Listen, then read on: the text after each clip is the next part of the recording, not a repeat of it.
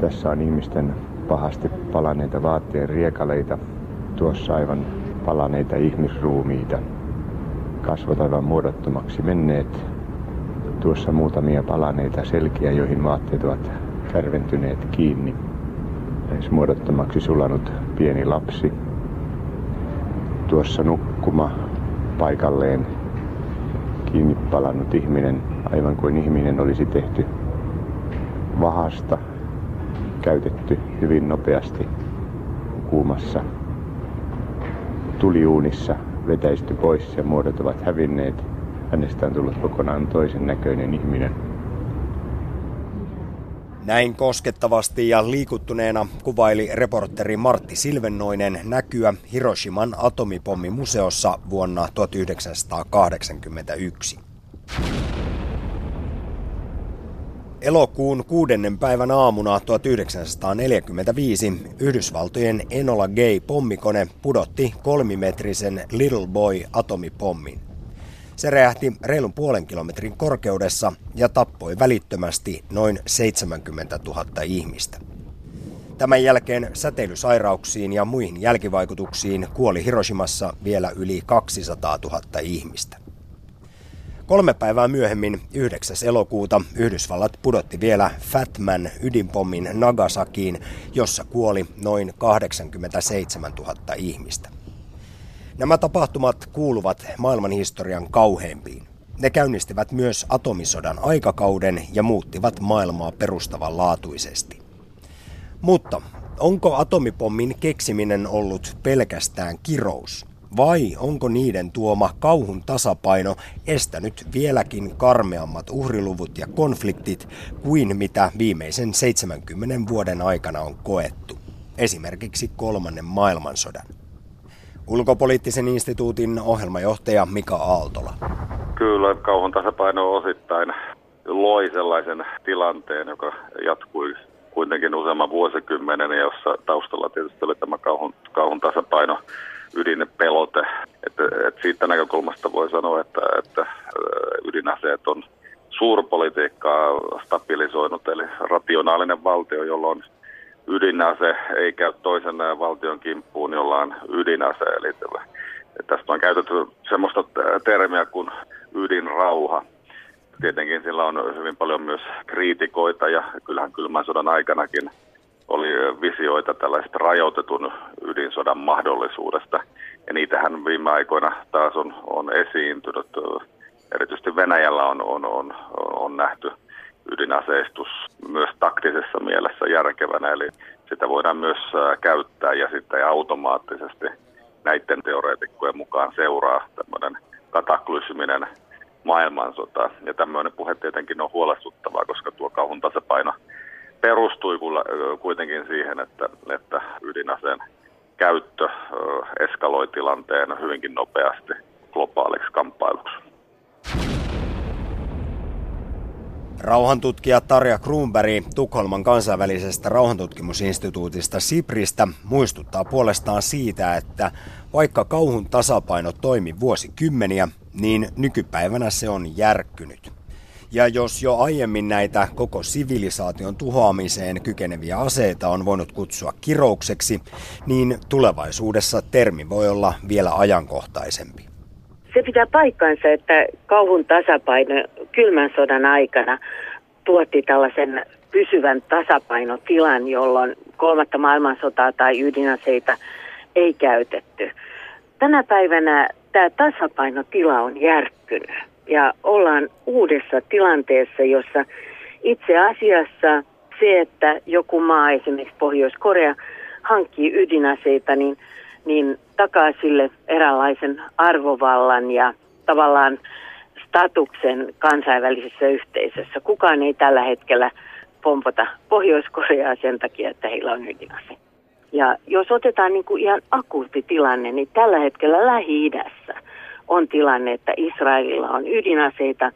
Iran sopimus saatiin nyt aikaan, mikä rajoittaa Iranin ydinteknologian kehittämistä, mutta lähi tällä hetkellä niin monet maat miettii tällaista Iranin mallia, että toisin sanoen hankitaan rauhanomaista ydinteknologiaa ja sen jälkeen ollaan tällaisia kynnysvaltioita, jolloin voidaan ydinase kehittää tarvittaessa. Näitä valtioita on Saudi-Arabia, Turkki, Egypti, myös Jordania. Et ei ole todennäköistä, että se mikä oli kylmän sodan aikana tasapainotila USA ja, ja Venäjän välillä kaksi suurvaltaa, joilla oli oma tämmöinen vaikutuspiirinsä, niin sen tyyppistä tasapainotilaa on mielestäni vaikea nähdä tulevaisuudessa lähi jos ydinaseet leviää. Tämän lisäksi uhkana on se, että mitä enemmän ydinaseita on niin sanotusti epäilyttävissä käsissä, sitä suuremmaksi nousee riski katastrofaaliselle vahingolle. Jo kylmän sodan aikana läheltä piti tilanteita tapahtui sekä Yhdysvalloille että Neuvostoliitolle. Vuonna 1961 amerikkalaiset olivat lähellä räjäyttää ison osan Pohjois-Karolainaa, kun 260 kertaa Hiroshiman latausta voimakkaampi pommi putosi lentoturman yhteydessä maahan. Ydintuhon esteenä oli vain hyvä tuuri, kun yksi neljästä pommin kytkimestä ei toiminut. Neuvostoliitolla ydinsodan esti puolestaan kaksi kertaa yksittäinen sotilas, joka päätti olla laukaisematta ydinkärkeä, vaikka lupa olisi ollut. Ensimmäinen tapahtui Kuuban ohjuskriisin yhteydessä ja toinen vuonna 1983, kun viallinen varoitusjärjestelmä väitti amerikkalaisten laukaiseen ohjuksia, ja silloin olisi pitänyt laukaista vasta hyökkäys.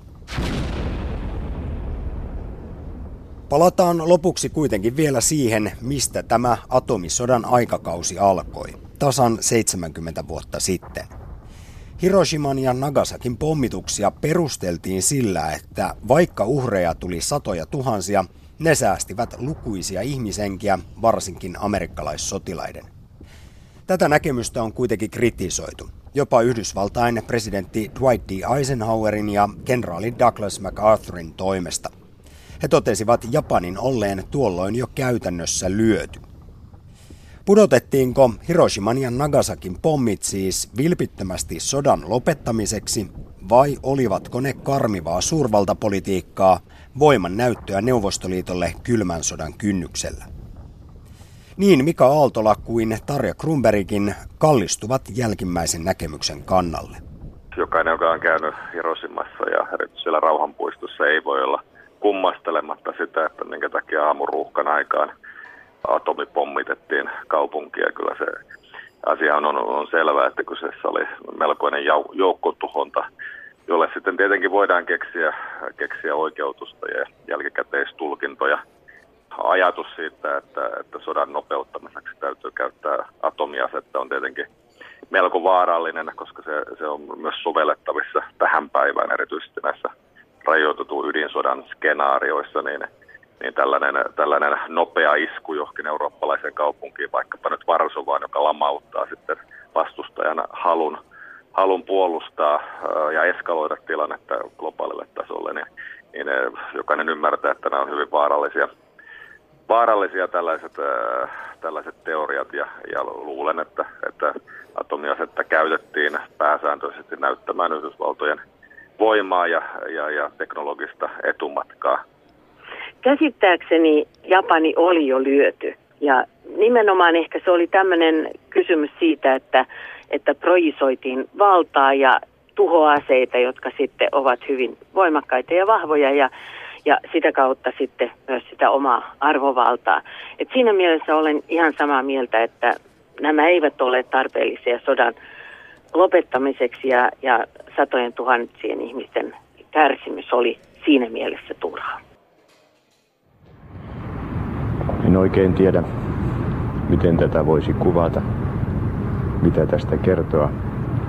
Nämä kuvien, näiden palaneiden esineiden viestit ovat niin lohduttomia, että ei oikeastaan niistä tekisi mieli kertoa mitään ja kuitenkin välttämättä haluan sen tehdä.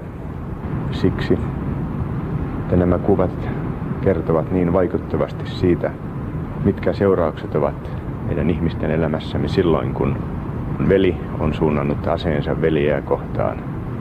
Ihmisten keskinäinen viha on saavuttanut huippunsa ja sen tuloksena voi vain olla toisten ihmisten mieletön kärsimys. Hiroshimaa ei saa koskaan unohtaa, ettei sellainen ikinä ihmisten maailmassa toistuisi.